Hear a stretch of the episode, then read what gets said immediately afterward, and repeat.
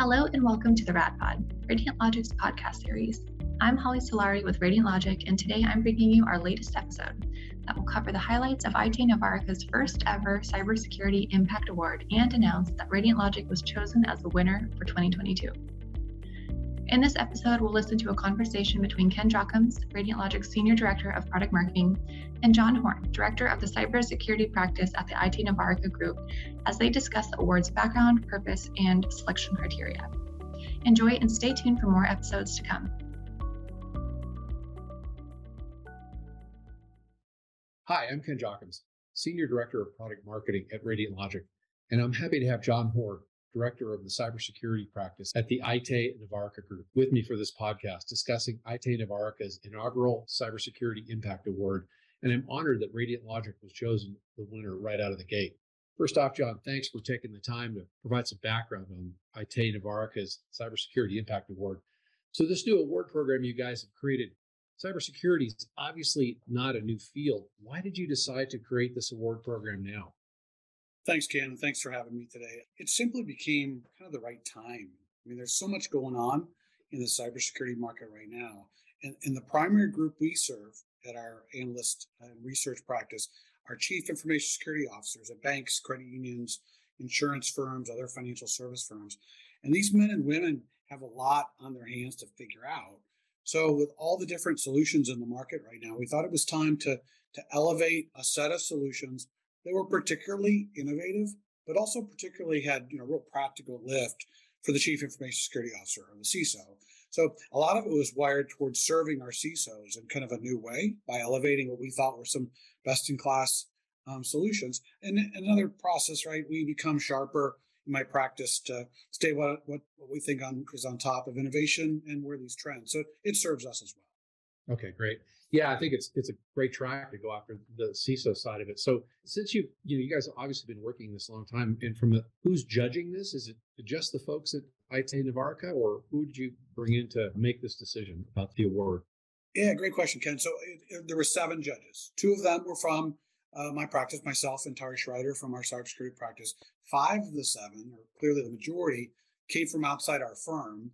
Uh, of those five, four of the five are security thought leaders and practitioners in financial services. So they are users and decision people with respect to this kind of technology. The fifth person that was external to us is also was a press is a press member who writes for a leading cybersecurity publication. So we keep the identities of these five judges anonymous for a couple of reasons. One of which so they can kind of assess um, their own views on the solutions without the bias of their current role or even their current employer. So we added five external judges to Tari and I, and that's how we came to Judges Solutions. Yeah, it's really good. You have a, a wide range of industry experts. It's kind of nice to get different perspectives from both from journalists, from you guys, and and the, and the folks actually as practitioners. So, can you tell me a little bit more about the criteria for a, the best enterprise security solution for employee and nth party access category? Uh, about the types of solutions that fit into this category of other other vendors that were there, and I guess lastly, I hope the award's big enough, that little piece of glass to hold that huge title on it. Yeah, thanks. So, so that's a large best enterprise security solution for employee and nth party access. That's a mouthful just in itself, right? But it's meant to, to, to think through the kinds of solutions a chief information security officer would use to modernize their enterprise for employees, consultants, all the kind of people we would consider in the workforce uh, category. And then also nth party, which is our way of describing third party access the third party brings their own third parties, which are the fourth party. Eventually, that extends to what we would call nth party. But so the the solution set is kind of varied, and so we had we had different kinds of uh, security vendors that would submit as candidates, and they were all kind of vetted through five overall criteria. It was it was innovation, not surprisingly for this kind of award. Innovation, though, really meant uh, solving a problem through technology and a different way of thinking about the problem uh, in a historic problem. That was the second. The second criteria is what is the market need? What is the problem being addressed? And you know, and the weight of that problem. Certain problems in the market are are more important, are more fundamental, maybe than others. So innovation was the first area. Uh, market need or the kind of problem being addressed. The third was how was the solution deployed and how how much interruption was generated by introducing the solution to a financial institution's ecosystem. Was was it, it was it plug and play? Does everything have to be shaken down and, and the whole business stops for for a month? That's being a little extreme, right? But uh, just yeah. everything in between. How how difficult is it to implement? What is it? What do those characteristics look like? Was number three. The fourth was return on investment and, and ROI. And, and it's very interesting actually how security products, how the ROI gets expressed. It's, it's not always uh, how a business person thinks about it, but it always has to translate into business reality. So how the ROI for the solution had been articulated. And then finally, the, the commitment to the future.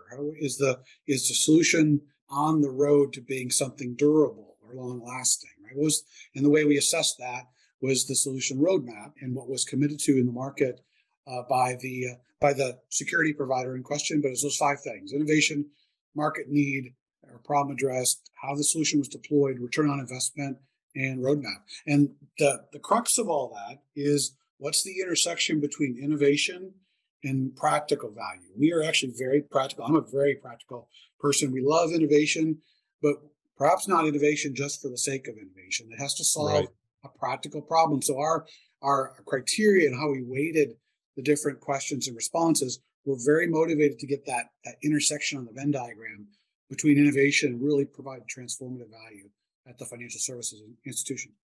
Okay, great. So I mean, Radiant Logic is, is sort of an interesting space. I mean, there's an exact category for what we do. We're sort of that middle middleware, if you will, between identity providing kinds of solutions um, and hosting and, and uh, storage areas, and then the consumer side of it. So, can you go into a little bit more about? I mean, did you look at companies that that did um, identity access management, governance, and maybe endpoint security, just to throw out some kind of areas that you were looking at, including what we what we do at Radiant?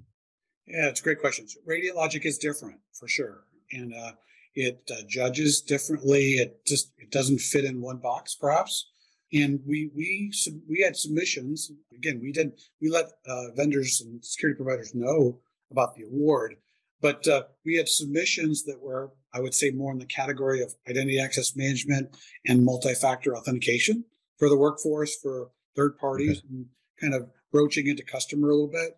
We also had uh, security providers that that put in solutions for um, for more third-party risk. There's some really great work going on in terms of managing third party risk, third party users, and even non humans, like, like effective bots or positive bots against an enterprise. Um, so we had different categories of solutions, and, and, it was a little bit of a challenge to uh, normalize these, but our, our, our weighting criteria uh, proved pretty effective. And I'll, and I'll share that I think when I look across the seven judges, again, I was only one of the seven, but when I look across the seven judges and how they scored uh, Radiant solution. I, I, really think the key came to be around uh, practical usefulness and the the e- effect on the CISO side. And so when I you know when I say that, I, what I mean is that some solutions were extremely helpful um, for how the workforce, you know, dynamic, uh, remote forever, right? Virtual workforce, a digital yep. workforce that we have, really effective for that. Really strong solutions that I would recommend to any any financial institution or financial service firm. Other solutions were really wired toward third party risk and, and great solutions, things, really cool ideas that have, found the market that are super, uh, super helpful for the chief information risk professional at the institution. But when you look at what Radiant does, it was actually, when I look at the scoring, it reflects that value to help workforce, like the, the CISO is able to lift and modernize their workforce, you know, leverage tech debt without having to get rid of it uh, it's able to lift third party risk. And of course, even wasn't part of the evaluation, but even had a nudge, a good one toward customer base identity. So I, I think at the, like we say this a lot, at the end of the day, what I saw in the scoring was this Radiant Logic's identity fabric had the effect of so many places where it could produce lift and speed for the CISO and the business that that ultimately um, lifted its practical practicalness at the institution's value higher than the other other providers. Yeah, it's really gratifying that you say that. I mean, we're always a little bit sort of in the shadow a bit of some of these other applications that are much more customer facing. So it's great we were selected for this award. It, it also goes along with the what we just heard from NIST and their guidelines about how to define a zero trust architecture, especially the way they defined how Radiant Logic could be used to provide a foundation for identity to enable organizations to interoperate on-prem, legacy, cloud, hybrid. Just how important is it that identity consuming apps have transparent access to all available identity data, regardless of where or how it's maintained? I, I think it's just crucial. I, you know, as, a, as an analyst in the market and a proponent of identity for a couple decades, I just don't think you can pull off zero trust or what we would call, what modern people might call continuous adaptive authorization and, and, and, and risk assessment. I don't think you can do that well without identity. So, so I love the NIST work, and identity is great. You guys are involved in that, and I think many in the market are coming to that realization that they could buy and it's not only identity right there's other aspects that are important authorization services and and all these these decisioning policy enforcement points but without um, trusted simplified and authoritative identity those solutions are all going to be um, good not great um, and perhaps some days not even good so whether it's traditional web or mobile uh, channels or, or, the api based uh, ecosystems for a financial services business zero trust uh, at its heart is is solid identity as an enabler for the kind of security that uh, that NIST and other other uh, leaders in the market are calling for. So yeah, identity is just crucial. Great. Well, thanks for helping provide some background on on your your award and and, and your focus to it. So I know you guys are going to be announcing uh, these awards over a couple of days session in uh, September at your Financial Crime Forum, and I hope to see you there as well, John. Uh, and that's what the Cyber Defense CISO Forum you're hosting from the 18th to the 20th. You want to talk a little bit about that and maybe let folks who are listening to this get an understanding how they can attend or participate? Yeah, thanks, Ken. Um, so, yeah, we're 34 days, I think, from our big event in Charlotte, North Carolina, mid September. Uh, like you mentioned, there's there's kind of two events that, that dovetail to each other. One is the Financial Crime Forum. It's in its fifth year running, September 18th and 19th. It's it's really for fraud and financial crimes of fraud and anti-money laundering uh, professionals. Um, the, the, there's an opening event on the 18th and a full day of uh, multi-track sessions the 19th. Brian Krebs is actually doing the closing keynote, and we're doing a dinner with him uh, that night. And then the next day is the Cyber Defense CISO Forum, which I'm leading, and it's really wired toward the enterprise risk. It's really wired toward the Chief Information Security Officer and other risk professionals. We've got three really cool panels. One's on zero trust that you guys are involved in. One's around data and cyber data for the CISO, and one one of them is on kind of a cool topic around how cybersecurity and fraud data and tooling can converge together within a financial institution. So those teams and that data and their tooling coming together. That's a that's a half day event on uh, September 20th. And and if you'd like to uh, find out more about it, you can either email me. Uh, we can we can provide that, or hit me up on LinkedIn, and I can send you the registration link. There is still time actually to to find a seat at this event. There's not a lot of seats left, but there's some time to find a seat. And uh, again, it's Charlotte, North Carolina. There's no virtual or or uh, remote access. It's all in person, and we're just super excited for all the great discussions and teamwork and collaboration when we get smart people together to talk about cybersecurity. Great, thanks. It's it'll it's uh, be great to get back in person again with these kinds of these kinds of events. So thanks, John, for your time today.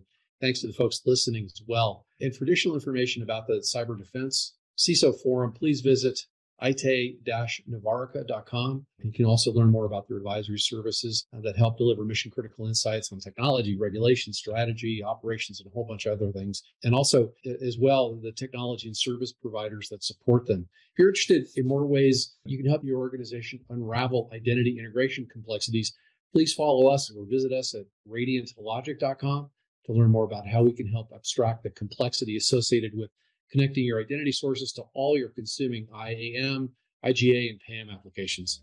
So that concludes our episode of Radiant Logic's podcast series today, and we look forward to seeing you the next time again. Thanks, John. Thank you, Ken.